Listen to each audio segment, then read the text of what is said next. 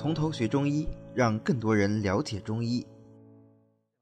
好，我们再下来呢，介绍一味很美丽的药——木瓜。啊，这首诗大家非常熟悉吧？女孩子也不好说啊，你们这个年纪女孩子可能不熟，也有可能。投我以木瓜，报之以琼琚，非报也，永以为好也。投我以木桃，报之以琼瑶，非报也，永以为好也。投我以木米，报之以琼酒，非报也，永以为好也。这首诗非常有名，我们这个年纪的人尤其熟悉。为啥呢？因为有个琼瑶阿姨，对吧？现在已经是琼瑶奶奶了，是吧？好，呃，那所以我们当时呢，就有很多女孩就说：“你看，你们不要老说我们看言情小说显得没文化，可有文化了。琼瑶阿姨这首诗就从《诗经》里来的。”怎么着怎么着，好就看着，啊，我当时看我就不懂啊。你说吧，投我以木瓜，投我以木桃，投我以木栗，还得投，对吧？我把我用瓜来砸你，你还你就用玉来砸我，这个太夸张了，对吧？那怎么能这样呢？对吧？啊，但是实际上当然还有一个更有名叫投桃报李，对吧？你用桃砸我，我用李子砸你，对吧？这个这个我觉得比较合适，是吧？就价格比较平等。其实不是这样的。啊，虽然说大多数作家现在解释还是把瓜、桃、李理解为果实，但是自从我看到这些花以后，我想他们投的不是果实，他们投的是花。桃花也很美啊，李花也很美啊，还记得吗？男女青年在河边相遇，最后离别的时候要赠送芍药，赠送花。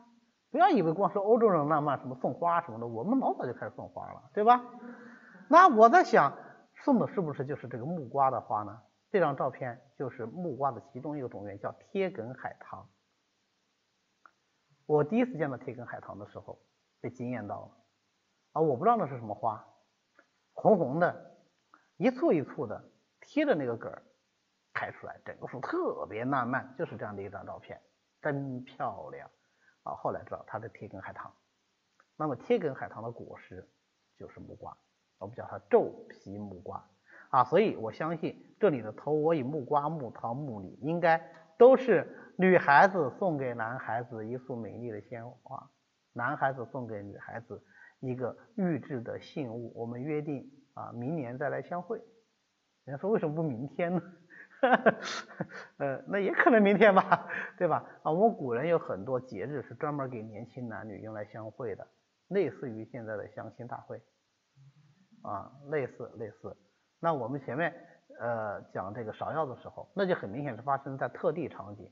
不要以为他们浪漫到了一天，就是一年四季可以随意相会，那还是没有的啊。虽然说春秋战国风气还是比较开放，但还是，比方说像这个上巳节，三月三在河边相会，男女青年在那时候可以相会，可以私定终身，对吧？然后呢，来年再相会嘛。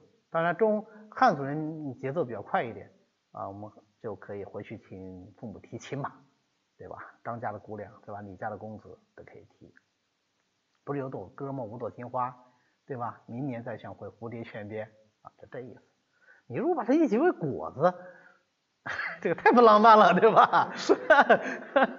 是吧？事实太不浪漫啊，所以我觉得这是个非常浪漫的一个一个中药啊。那么你看。它的来源就是蔷薇科落叶灌木贴梗海棠或者是木瓜的成熟果实。贴梗海棠呢，它这个果实叫做皱皮木瓜；木瓜呢，它的果实呢就叫做光皮木瓜。因为这个木瓜是宣城啊，安徽宣城产的最好，所以呢也叫它宣木瓜。哎，我们现在一想到木瓜，女生们，你们首先想到了是什么功效？什么什么丰胸美白是吧？这是扯淡。为什么呢？嗯，因为我们现在吃的那个木瓜不是我们这里说的那个木瓜，我们现在水果店里买的木瓜是潘木瓜，啊，根本不是一个东西，啊，完全不是一个东西，啊，完全不是一个东西。那还有一些有学识的同学会想到木瓜蛋白酶，有没有？啊，说能够助消化，还能够美容，是吧？呃，也不搭嘎。为什么不搭嘎呢？因为第一，刚才讲了，此木瓜非彼木瓜。第二，就算是有木瓜蛋白酶，吃到胃里这个酶都被消化掉了啊，所以没有什么用。但是木瓜的功效确实可以和胃，不是通过木瓜蛋白酶，而是通过其他的一些东西啊。好，我们容后再说。那么它是在夏秋两季，果实刚刚开始由绿变黄的时候啊，这时候采采下来。采下来以后呢，皱皮木瓜呢，啊，就是这个贴根海棠的这个果实呢，对吧放到水里烫，一直烫到外皮变成灰白色，然后对半剖开晒干就可以了。光皮木瓜呢，就直接把它纵向剖成两半或者说四半啊，就切一刀还是切两刀的问题，对吧？啊，然后放到沸水里也是烫，烫完以后晒干切片生用就可以了。那你说，呃，现在这个木瓜甜甜的很好吃是吧？啊，那你说我们的木瓜？是什么味儿呢？我在想，我木瓜应该也是甜的吧，不然怎么能吃呢？还投之以木瓜，对吧？你给他给一个不能吃的东西，对吧？这个解释不过，对吧？当然，如果按照我的解释，只是送花的话，这个问题就不存在了啊。其实我们的木瓜是可以吃的，《本草纲目》说：“木食如瓜，燥而食之，则木瓜之名啊；燥而可食，则木瓜之名取此意也。”什么意思呢？说我们的木瓜呀，不是拿收下来就吃的，它要腌过的，腌个两三天以后，就会变得酸酸甜甜，很好吃。刚摘下来吃的是是苦涩的，苦的，一点都不好吃啊。所以啊，酸涩的啊，一点都不好吃。所以你看它的那个性味啊，酸温。所以我就拼命找啊，我就不信说历代本草没有一个人知道苦瓜是甜的吗？没有。都说它是酸的啊，因为它就是酸的啊，就我们的这个苦瓜就是酸的啊，归肝脾经，这个也是跟缺乏生活经验有关系啊。有一次我就抱怨，我说这个古人的性味啊，是不是有点不靠谱？你说苦瓜这么好吃的东西，它应该是酸甘温呐，这样都很好解释啊。后面讲它的功效是吧？它那个舒筋活络，你看酸甘对吧？这就很好解释了，酸甘化阴呐。你化阴以后荣养荣养这个经络呀，那所以它能够舒筋活络，这多好解释！到哪本本草纲本草书上都找不到它有个甘味儿。哎，后来我那个同学就笑了，他说：“可见你小时候没吃过木瓜。”我说：“不是小时候没吃过，我到现在为止也没吃过。那读书时候还没有攀木瓜，明白吧？或者我就没吃过木瓜，我真不知道木瓜是啥味儿。但我想它这个瓜，它应该是甜的。他说我们家里有木瓜。”刚摘下来的时候就是酸的，一点都不甜，一定要腌过才甜。哦，这样好，不好意思，没吃过啊，这生活经验啊，这生活经验。按理说你自己到药房里去尝一下就行了呗。你想药房那个影片尝出来味道，你是不是要深深的怀疑是药房进的木瓜没熟啊？哦，有这样的。上一次我我们一个这个农村的朋友在朋友圈里发了张照片，就他们收的覆盆子。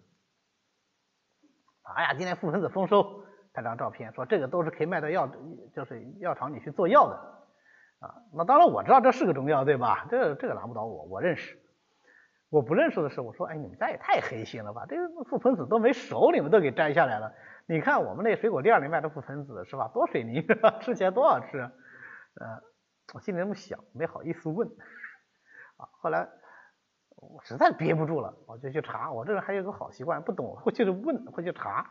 一查书上说，半熟时摘下，那就不能等全熟，就得等半熟之后摘下。好，所以这有些东西你得自己去了解啊。好，木瓜酸温归肝脾经，酸温归脾，同时木瓜呢又非常的香啊，非常香，其气芬芳。你记得香就能够化湿，还记得吗？啊，所以它能够化湿。又入脾胃，所以呢，它能够化湿和胃，所以它能够治消化不良。是因为它化湿，所以能治消化不良，不是因为它有木瓜蛋白酶，所以治消化不良。搞清楚这个原因了啊！啊，说，你这是一个中医，一个西医嘛？西医我也查过，木瓜之所以能够治消化不良，主要是三铁类成分，而不是酶这一类成分啊，所以呃，不可以望文生义啊。那个什么吃了木瓜能够助消化，什么木瓜蛋白酶那个纯属是商家的炒作啊。那么它又能够入肝经，所以呢，哎，清肝经之湿，那么肝合经，所以能够舒筋，能够舒筋活络。那它这个舒筋活络就不是治痹痛为主了，是治什么为主啊？啊，是治经脉拘挛、吐泻转经为主。痹痛能不能治？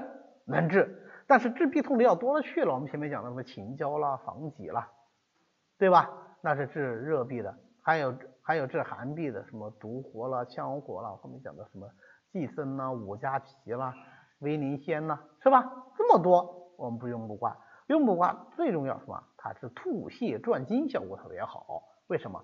因为这个是湿邪困阻于脾胃，脾主肉，所以它转筋啊。那么配上薏拟仁、残沙、黄连、吴茱萸，就能够治霍乱转经。我们整本书里面治吐泻转经的药只有这一味药啊，就是木瓜，应该是只有这一味药啊。那么当然它也能够治痹痛，毕竟是祛风湿的嘛，对吧？也能够治痹痛、舒筋活络。那么配上呃活血的药啊，乳香啊、没药啊、生地啊，就能够治疗筋急项降、不可转侧啊。筋降不可转侧什么意思？就脖子僵住了，动不了。那我们现在像什么颈椎病这一类的病啊，那配上吴茱萸啊、槟榔啊，能够治疗脚气冲心啊，甚至是冲心烦闷。那吴茱萸、槟榔呢，它是呃一个人去极致，一个人什么能够软肝行气散寒啊。我们讲吴茱萸的时候再详细的说啊。最后啊。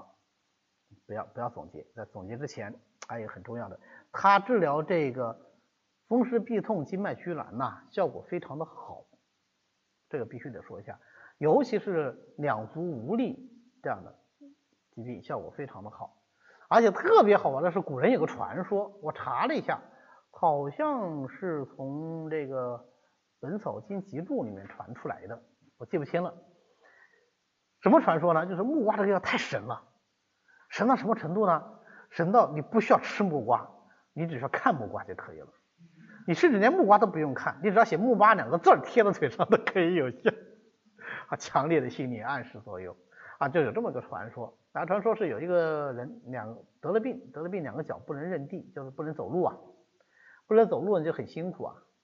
啊，可能没到完全不能走，就是那我们俗称的瘸子吧。然后呢，有次坐船。坐船的话，就船上本来就晃得很厉害，脚又不太好，就很辛苦。然后看到旁边有几个袋子，就就就靠在那个袋子上歇一下。结果坐了半天船，等船靠岸了，下船的时候发觉，哎，我能走路了，脚好了。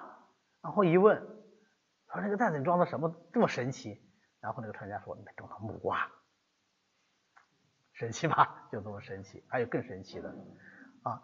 木瓜是酸温的，酸则令人浓啊，有这么一个说法，什么意思呢？就酸的东西吃多了，小便就解不出来啊，这个是酸收嘛，酸收酸涩嘛，对吧？这是能解释的。OK，然后就传说是这么一回事啊，有两个传说，呃，一个传说呢，就是说是某个大臣啊，呃，我已经忘了他具体什么官了，但是肯定是蛮大的官。为什么蛮大的官呢？因为皇上接到了一批贡品，是木瓜，然后他当时正好在场，能理解吗？就是领导收了一批，呃，合法收取了一批礼物，对吧？然后你正好在场，就说，哎，小王，你就把它带回去吧。哈哈，这个大臣就把这个木瓜带回去，那给皇上的呀，意味着什么？那不是一颗两颗，对不对？量非常大，拿回去以后啊，丢了，这皇上的东西你敢丢的，对不对？那就怎么办呢？天天天请人吃。就到处宣扬呢，皇上赐我木瓜，大家都来吃瓜啊，都跑来吃瓜。那客人来吃瓜，他得陪着吃啊，对吧？呃，他陪着吃还不够啊，那他家里人也得陪着吃啊。就吃了没几天以后，说全家人都尿不出料来啊，就全家人都得了龙病，就请医生来看。医生来看了以后一问，就哈哈大笑，说这个太简单了，木瓜吃多了，从此以后不吃木瓜，这个病就好了。好，就不吃木瓜，这果然就好了。啊，就是木瓜过世。那么这个还合理啊？为什么他是吃木瓜？那还有一个传说就更可笑了啊，或者是更有趣了。那怎么回事呢？说是有一个商贩贩木瓜，啊，贩木瓜以后呢，他就这个船就他货船嘛，就都装的是他们木瓜。但是那个时候不像我们现在人流人货分流，对吧？啊，就也也宰客。结果宰客呢，就是这一船人最后都料不出来。哈哈，就是最后一问，我怎么回事儿？他那个时候他还是航海，就不是在内陆，就船还走得挺远的，就还不能也不能回去，也不能把人丢下去啊，就就问怎么回事，就说啊这个这个这个商人他这个这个放了一船的这个木瓜，整船都是木瓜香，哦是木瓜引起的，把木瓜全部丢在海里，哎大家就 OK 了。反正我就在想啊，那个商人是不是哭鼻子了？这个木瓜丢在海里啊，就说明什么呢？就过失酸啊使人聋。就具体体现在木瓜这个东西上。那我们现在呢，呃，木瓜也不宜多食，这原因它酸温呐，咱们一个吃多容易上火啊，再一个它酸涩，啊，吃了以后可能还是有碍小便啊，所以我觉得虽然这不是它的功效，是它的一个副作用啊，但是啊还是需要讲一下，目的是什么？就是天下之事，就是一物降一物，因为我们中医治病，中药治病就是以药之偏性灸病之偏性，药有偏性，那就一定会。对人产生不利的影响，对吧？哪怕是像木瓜这么温和、这么香的东西，也会有不利的影响。就是就这个故事，我们了解到这一点就可以了啊！不要回去真的说是啊，闻到木瓜香味就要尿尿不出来。这个我我觉得至少就我们现在的临床经验看还不至于，但是多食木瓜那是有可能啊，这个是要注意。好，最后总结一下啊，木瓜的功效就是舒筋活络、化湿和胃啊。这个也很容易记。好，好的，今天呢我们就讲到这里。为了方便大家和其他喜欢中医的朋友一起来学习和讨论中医知识，我们呢建了一个微信群，欢迎大家扫描下方的二维码，添加我们的管理员的微信，然后发送“从头学中医”，他就会拉大家入群的。那么我们下次再见。